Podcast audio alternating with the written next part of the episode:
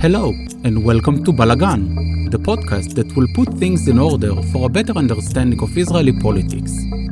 I am Kobi Cohen, a former political advisor and currently a political columnist and Israel educator. In many of my conversations with my American friends and family, I have noticed that Israeli politics is challenging to understand and quite blurry at times. So I'm here to explain how it works, who are the different players and why the different players are acting the way they act. So if you're interested in getting what's happening in Israel, that's your place.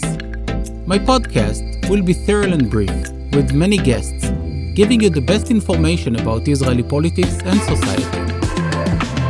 It will deal with the structure of the political system in Israel, the different groups of interest, the players' history, along with analysis of what is happening today. I promise to be as objective as possible and guarantee it will always be interesting. So stay tuned.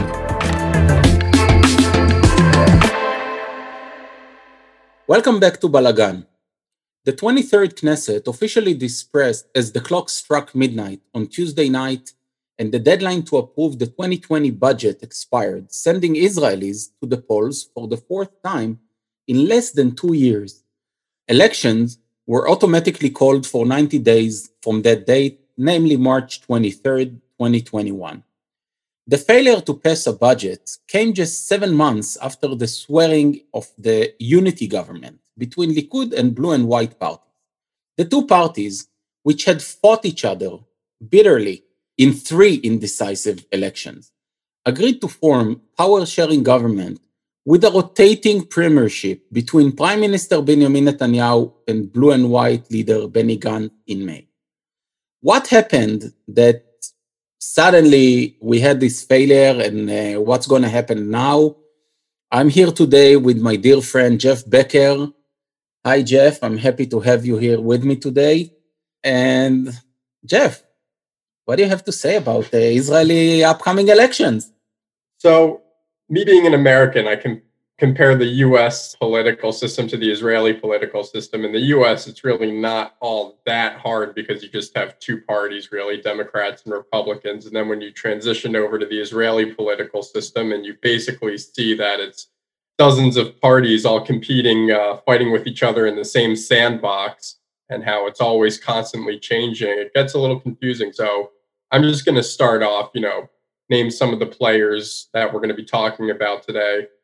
The main party that has been the center of this uh, controversy for the last couple of years is Likud, led by Benjamin Netanyahu. Benjamin Netanyahu is currently the prime minister, and Likud has been the party in power for the last decade. They've been responsible for all the coalitions, and they've been heading the government for the last decade. Then you get Yesh Atid Telem, led by Yair Lapid, and they have been in the opposition for the last couple years. They're more of a secular party, a centrist party, compared to Likud being a right wing party. And they are very much in the anti Netanyahu camp. Then you have the joint list, which it's the Arab parties collective is one list, but it's a little confusing nowadays that despite them being united in one party, they really don't seem to be much united anymore. And we will explain why that is in this podcast. And then we have Blue and White, which was Benny Gantz's party. They were created as an alternative to Netanyahu, and they attracted voters by saying that they would never sit in the government with Netanyahu. And lo and behold, they ended up sitting in a government with Netanyahu, and they don't really seem like they have much power anymore. The government with Likud collapsed, so Benny Gantz will not be in the prime minister rotation spot as that collapsed, and they don't really seem to have any voters anymore. So we'll see if they even survive into the next election. Then we have Shas and UTJ, which are the two Haredi parties. Shas or Mizrahi, UTJ, Ashkenazi, and they're basically in the Netanyahu loyalist camp. They will go with Netanyahu every single time. Then we have Yisrael Beitenu, which is Avigdor Lieberman, secular right wing party, tracks a lot of Russian speakers. Then we have Yamina, which is Naftali Bennett's party, more of a national religious party, and they were actually not included in this last government, despite being often included with Likud in the coalition. That's and, also an interesting story because Netanyahu knows who he can play with and who he can't play with. Yep, and then we have Meretz. Essentially, uh, the voter base is a you know a bunch of hipsters in Tel Aviv, the far left party, and then we get into New Hope, which is the new party, the realistic scenarios that New Hope is now the one party that can actually contend Netanyahu's rule and is probably the most threatening to Netanyahu's rule as we get into this next election as New Hope is actually consists of Likud breakaways. A lot yeah. of people defected from the Likud party and started this new party that has a lot of support now. And that's really it. I mean, we could get into, you know, labor and the remains of, the, of the labor, you mean? The remains of the Labor Party and uh, Gesher, but um, you know, at this point, there really is a lot to say about them. Other than that, they're going to need to do something to make themselves relevant again, as they're kind of dead. Well, you're correct, and you mentioned New Hope. New Hope is, we'll call it the new kid on the block, but it's not exactly a new kid because it's being led by uh, Gideon Sa'ar, who is a Likud member for years. He's originally an attorney he was actually the assistant of uh, Supreme Court, if I remember correctly, of Dorit Beinisch at the time. And then he started his political career as the secretary of the government of Ariel Sharon in 1999. And from there, he actually stayed in the Likud all the time, even when Sharon offered him to join him at Kadima. So he was really loyal to his political ideology and way. Unlike, uh, for example, Prime Minister Netanyahu, he never voted in favor of the disengagement in 2005. Netanyahu voted three times, and only after the disengagement uh, passed in the Knesset, he felt ashamed and he was sorry that. Uh, and he's, by the way, trying to uh, cover it uh, quite well, but it doesn't work because you have TV and, and you have the records in the Knesset. So Gideon Sa'ar was actually the one pulling the trick on Netanyahu this week. I mean, I will give him that, that for now, he is challenging Netanyahu, but we need to remember that we have three months until the election themselves. So three months are a way, way, way long time from now in political aspect. And I doubt if he'll be able to maintain the wave that he is sailing on at the moment even though you can say that the moment the wind is fully in, in his sails, as they say. He was the one who was able to um, drift, you know, get some deserters or uh, some uh, members of the Knesset to hide in different places in the Knesset and come in the last moment to vote on the night of Monday to Tuesday against the amendment to the budget law and to extend it in a week. And that is actually why the 23rd Knesset is uh, dissolving. And he was surprising both Netanyahu and uh, Miki Zohar, who's the head of the coalition, and actually even a couple of blue and white, because Benny Gantz did not expect Miki Khaimovich, Asaf Zamir, and Ram Shefa, three of his uh, list, to actually vote against this amendment. Very struggling time, I mean, for most players. You know, we'll also have to see what's going to happen now. So, how much support does Prime Minister Netanyahu really have at this point? There have been indications in the past. I mean, Avigdor Lieberman and his secularist right wing Yisrael Beitenu party are very firm at this point that they will not join a Netanyahu government.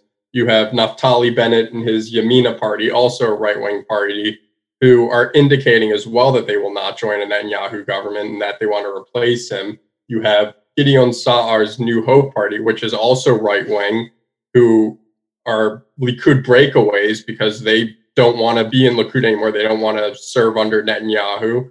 And you have Meretz in the joint list. So you've the left wing and the Arab parties who can never see them joining Netanyahu or supporting his government. Never say never, because if we'll go, you mentioned the joint list, and I want to uh, shed some light about it. The joint list is actually a collaboration of three parties. It's a combination of a Hadash Ta'al, which is the more secular wing of the joint list. It has its, I would say, nationalist part of Balad, which is the nationalist Arabs. They are the ones, you know, with Hanin Zouabi and all of the nationalists that the right wing like to uh, call the Zouabis. Yair Lapid actually named them the Zuabis uh, a couple of years ago. And then you have the ultra orthodox stream, which represented by Mansour Abbas and Ra'am, the United uh, Arab List. And actually, Mansour Abbas and Ra'am are tending to ban their friends at the joint list. Everybody on the joint list voted against the amendment, and Mansour Abbas and his friends were actually hiding in their rooms, waiting to see if Netanyahu is having the majority. And when they were under the impression that Netanyahu has the majority, they actually left the Knesset. That's why Netanyahu's amendment fell, because of them and because the members of the Knesset that were hiding. So you're mentioning the joint list. I don't know what's going to happen with them in the upcoming election. I tend to believe that maybe Hadash Ta'al and Balad will stick together because they understand that they have more power running together. But I don't know if Ra'am, you know, Ra'am may cause the Arabs to lose votes actually, because if they're not going to pass the thresholds, then uh, it means that you'll have three to four Arab MKs that will go home. In a way, it's pretty ironic that at this point, Netanyahu really doesn't have a whole lot of support from right wing parties. So now he's relying on a specific Arab party, you know, more conservative Islamic ideals, and he's relying on them to support him at this point in time. Look, Netanyahu is very instrumental and he's a very talented politician. So, in his mind, and I will give him that, you know, it was President Trump, the outgoing president of the United States, who said once that he can shoot someone on Fifth Avenue and his supporters wouldn't give a damn. So at this point, Netanyahu has in his base people they don't really care, you know, what he's going to do as long as he's there. They trust him blindly. And that's one of the things that Netanyahu's opposers don't seem to get. I mean, they're calling them Bibistim, you know, like the Trumpists that are called here. So you have the Bibistim, the people that support Bibi blindly. And technically, he can do whatever he wants. For them, he doesn't care. Nobody else can form a coalition with the joint Arab list. But if Netanyahu is being supported by them, then that's okay. And I will mention that in 1996, he was uh, supported by the Arab members of the Knesset to early the elections in Israel. And when he was the head of opposition, both him and the Arabs voted against the government. So he has no problem collaborating with them when, when it's in his interests.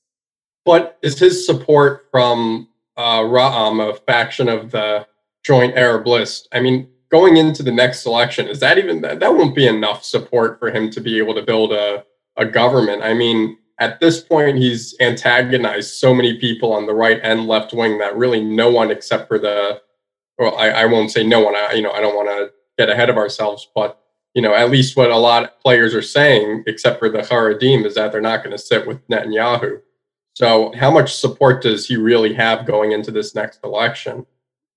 Look, if we'll go to the past election, you know, the elections to the 23rd Knesset, it was actually Benny Gantz who said it was either us or them. And eventually he took the bait that Netanyahu put on his uh, doorstep. And we know what happened to that. Saar knows Netanyahu. So there is a complete mistrust between Saar and Netanyahu. And there is a complete mistrust, by the way, with Bennett and Netanyahu. But nobody is uh, suspecting Saar's ideology that he's not a hard right wing. He actually says it. If you'll go to what he's putting on his agenda, he's actually saying we're going to strengthen the settlements in the West Bank we're going to form a coalition to preserve the status quo. So he's aiming to the right. He's not leaning, trying to blink to the center or to the left. He's a pure hard right. So it will be hard to slam him, you know, with Saar uh, is going to go with the Arabs because Saar can play the same game. But I will say that eventually it all depends on what will happen on March 23rd. I'll give you a date prior to that, which is February 4th because on February 4th, that's the last date to hand the list of the parties running to the election committee. And only then we can see who's running, in which party, what are the lists, and what are their agendas. At the moment, for example, if you'll go to the left, we have MK Ofer Shelach, that we spoke about him a while ago, who left Yesh Atid and he's forming his own party. Yair Golan, who was in uh, Israel Democratic, a different party with uh, Ehud Barak, he joined Meretz. And Orly Levy, for example, who was in uh, Gesher, the Labor and Meretz, actually went to the Likud. And Zvi Hauser and uh, Yoaz Hendel, who left Telem and became Derech Eretz, and now they are uh, joining uh, Gideon Sa'ar. So it's hard to tell what's going to happen. There is a saying in poker that you're checking what you have only when you're cashed out. You know, you count the money in the stairway. That's what they say when you play poker. And it's the same with elections. You know what you're coming in with, but you never know what's going to happen only after the elections. Gideon Saar may have 20 mandates. At the moment, the polls give him uh, 20 to 21 mandates. Bennett gets like 15 mandates, but uh, you know he was the one who got struck hard by Saar, and the Likud still has 30 mandates. So in theory, those three parties alone, which are all hard right wing, have 55 mandates. Will it stay as 55 mandates? I'm not that sure because it all depends if you're going to have another centric party and what's going to happen in the left I doubt if Benny Gantz is going to run on his own. I mean, the polls are killing him. He's really close to not passing the threshold at the moment.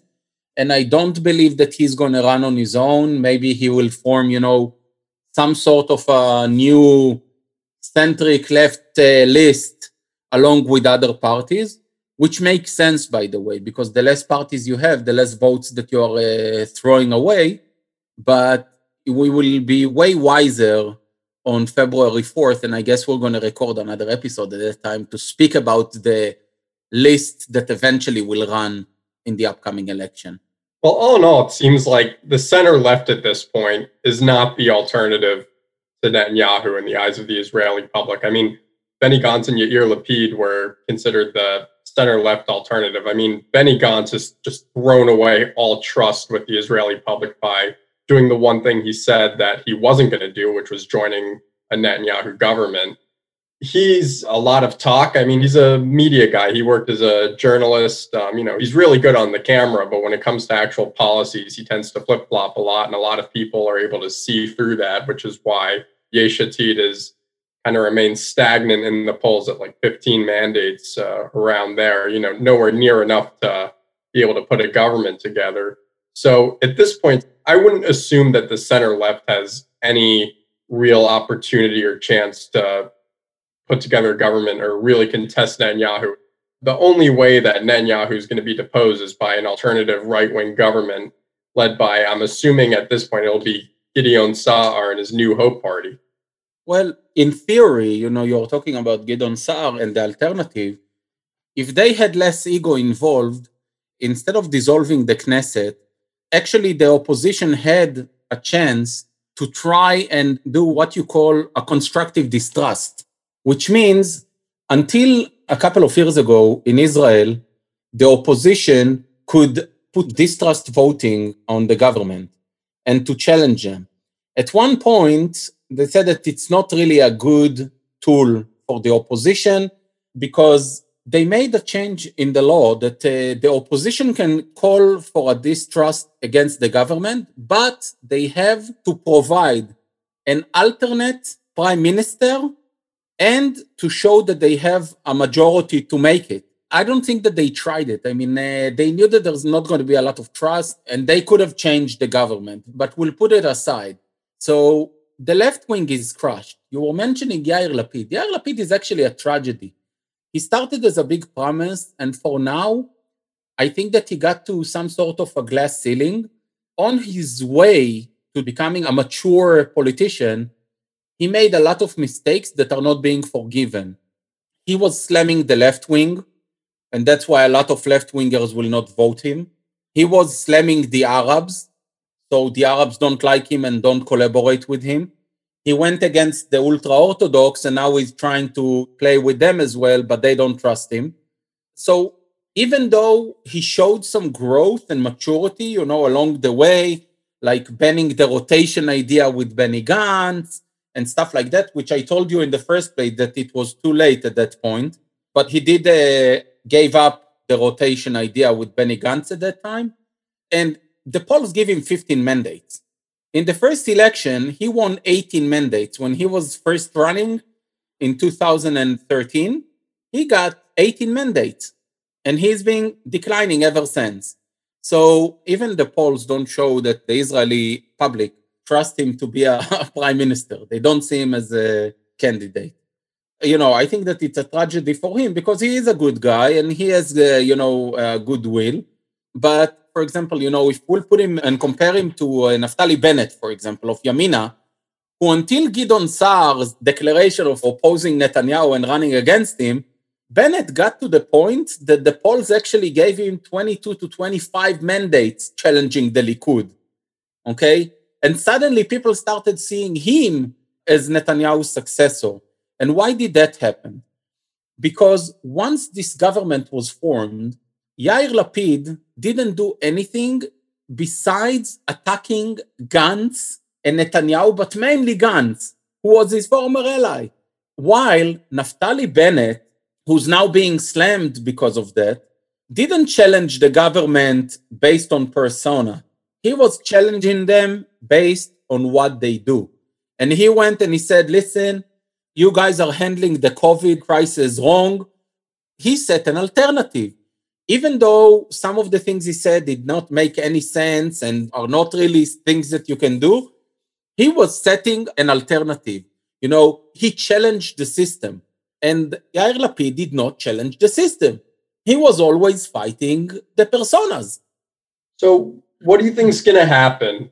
We have Gideon Saar, who's now the main challenger. Do you think he's going to be able to put together an alternative right wing government? Do you think, I don't know, maybe Ofer Shelach and the center left will be able to pull themselves out of the abyss? I mean, we have a lot of personalities who are going to clash regardless of what happens. Do you think that you know, there can be an anti Bibi camp collective of right wing and left wing parties? I definitely think it's doable.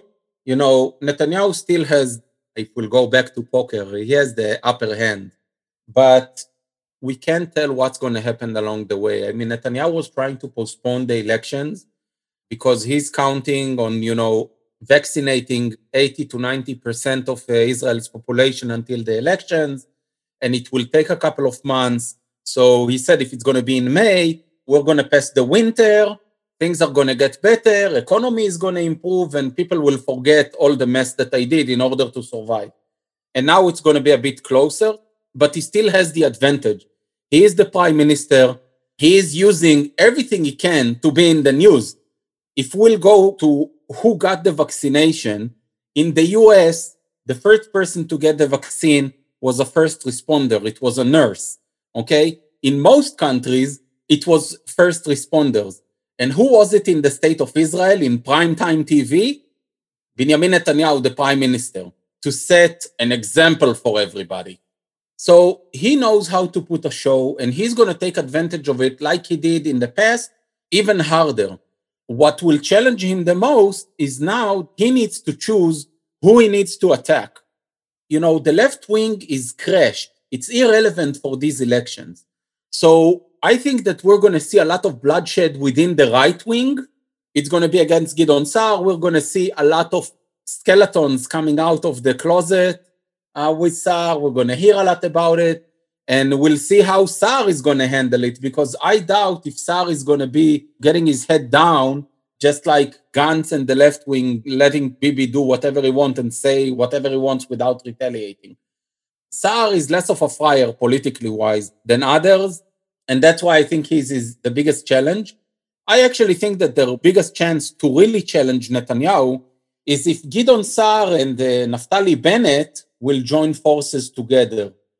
But I doubt if Naftali Bennett's ego will let him do that and run with uh, Gideon Saar with the left wing, listen, a lot is going to happen. I mean, Ofer Shelach, who's an amazing MK, he has an ideology and he is a leftist. Actually, you know, he announced that he's forming another party. I doubt if he's going to run within that party. I think he's using it as a leverage to get people with him. And we're going to see a lot of names coming up in the stock market, a lot of names that some of them are new to national politics. Some of them will be rejoining politics. Like, you know, in the stock market, you have people like Tzipi Livni. Everybody's talking about Eisenkot. I'm not that sure if, you know, Eisenkot will really join this game. Eisenkot is another former chief and, and, of staff, yes. another IDF general. He's actually the last chief of staff before uh, Aviv Kochavi. And he's undecisive about joining politics and where, which also shows you that politics today is a lot less about ideology and more about chances and, uh, and strategies. And yeah, egos. it's about egos. So we'll have to wait and see what's going to happen on February 4th and what will be the final list in order to give a better analysis on uh, the players' chances. You don't have a dull moment in Israel, unfortunately, I'm saying that. You know, Israel is in a very hard economic situation, regardless of COVID. You know, the society is so polarized after the years of Netanyahu, who was the strongest politician around, and he's always setting an agenda of us and them. And, you know, you were saying that it's going to be an anti Bibi coalition. It's definitely going to be an anti Bibi coalition. It's not going to be a lovers coalition. It's not going to be an ideological coalition. You know, the question is if Sa'ar will be able to pull one, if Bennett is going to join forces with him, because they both realize that in order to beat Netanyahu, you need to play with his rules and not, uh, you know, if you're going to a street fight, as I like to say, don't wear gloves, but wear spikes or, you know, put the spikes on and not a boxing glove. That's something that the left wing didn't realize, and also the center. So at this point, we should really expect that this coming election, it's not even going to be a whole lot about ideology. You know, it won't be Bibi like in last elections saying, oh, you know, the left's going to take over. It's really going to be a lot of personal attacks, you know, amongst right wing figures like Naftali Bennett and his religious nationalist camp, Gideon Sa'ar, and his uh, Likud breakaway camp. And, you know, I'm sure we'll even see Avigdor Lieberman get back in the mix with his secular right wing base I can see an anti-Bibi uh, coalition. I think they'll have the numbers.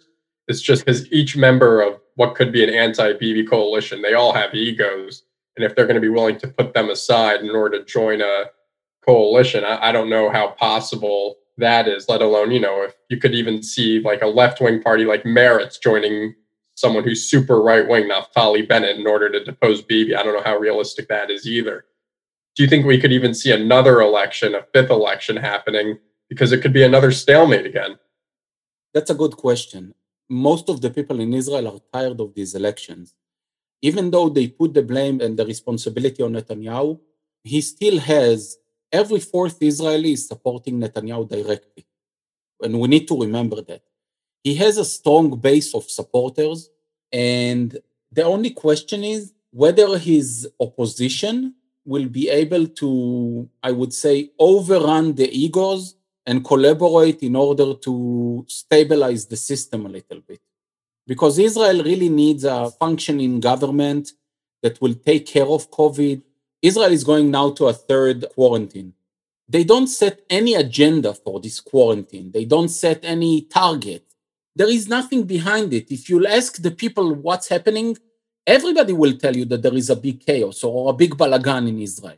Now they are taking people to uh, hotels from the airport instead of saying, you know what? I don't want them to come in. Close the borders. Other countries have done it, bigger countries than Israel. But Israel, because of political aspects, you know, I would say that Netanyahu doesn't want to hurt his uh, ultra Orthodox friends. Okay. The flights from uh, New York are full of uh, ultra Orthodox coming into Israel all the time and he's not willing to put his alliance with the ultra orthodox at risk. And nobody's shedding light on that. Nothing of the decision making is based on the public's health. It's based on narrow political aspects. Yeah, it seems like a lot of people on the Israeli right are understanding this, hence, you know, why Gideon Sa'ar's new party is becoming so popular as of right now. But I think you're right that you know we're going to have to wait and see a couple weeks to see what happens on the center left if they're able to muster up a new party with Ofer Shelach, Tzipi Livni, Ron Huldai, you know all the free agents who yes. are just kind of floating around who, you know, are looking for a home right now. And I mean, we'll see how that changes the dynamic. I don't really anticipate that's going to change the dynamic a whole lot, except for, I mean, it might throw Gantz officially under the bus and him and his party might go extinct. You know, the blue and white party will be done officially, but we'll have to see if he merges into another party. I mean, you know, I, I think we'll probably see one more party come out of this as a combination of a lot of, you know, more center left, uh, left wing parties, and we'll see how that can change things up. Yeah. You know, time will tell but uh, at the moment, it seems like a big balagan. It seems that the only ones winning out of this upcoming election is the right wing Haredim, because even Gideon Sa'ar, I doubt if he will go against the Haredim and form a coalition without them. And I must say that, you know, we're putting all the shed on the Likud, but Netanyahu couldn't do what he's doing if he didn't have the alliances and his strongest alliance is the ultra Orthodox. They know why they are doing it. They are the biggest beneficiaries. They are and the settlers, by the way, are the biggest beneficiaries. Netanyahu is taking care of them, even if he doesn't have Yamina in the government. And without Bennett and the ultra Orthodox, the government keeps on pouring money on the yeshivot. Now, uh, Aryeh Deri, the Minister of Internal Affairs, he set up a reform of 700 million shekels, providing food stamps for poor families. And if you'll check the criteria, it's all aimed to his base. So it's like a government's bribery to the Orthodox to show them why they need to continue support Shas. There are no uh, true, uh, you know, criteria that will allow uh, Arabs or uh, secular people to get it, and nobody is saying anything against it. They can do whatever they want. Aguda and Shas never had a better time for their. I wouldn't say for their people, by the way. I would say for their uh, political leadership and the rabbinical Chatzerot because it allows them to continue holding their voters by the throat. Could you see any scenario where the Haredim leave Netanyahu for either Sa'ar or Bennett? Oh, definitely. If they will promise them the same deal, they would go for them.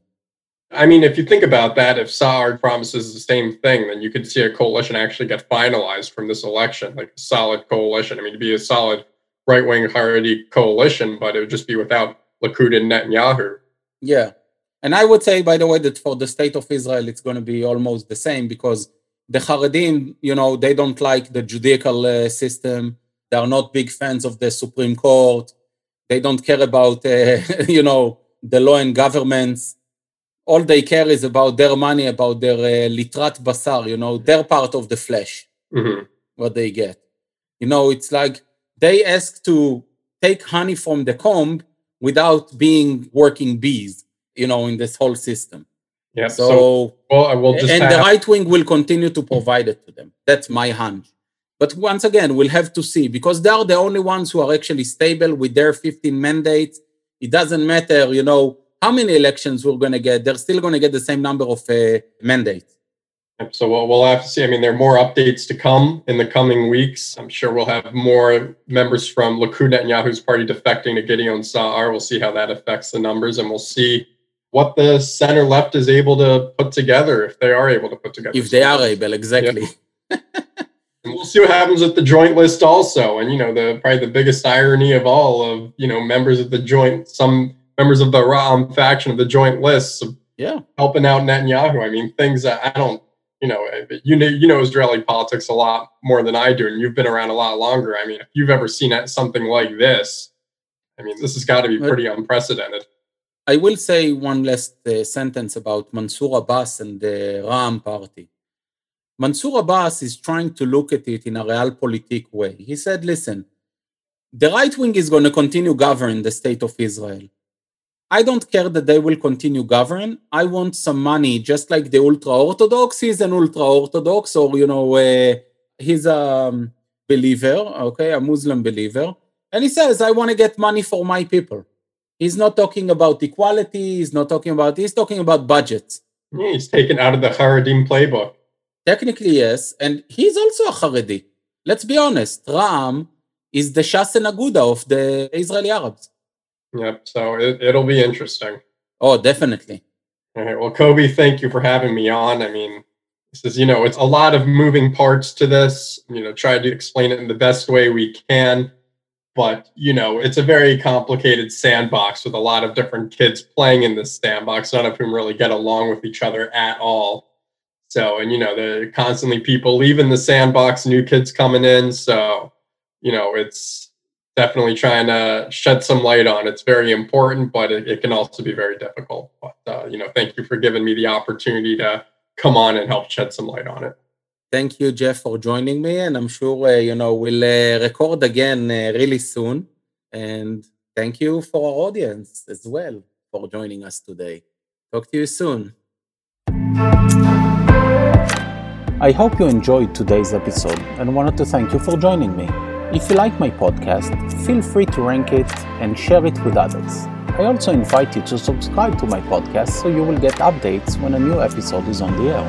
And last but not least, I invite you to check my website, Balagan, www.balagan.ltd, for more content about Israel's history and politics. Bye for now, and have a great day.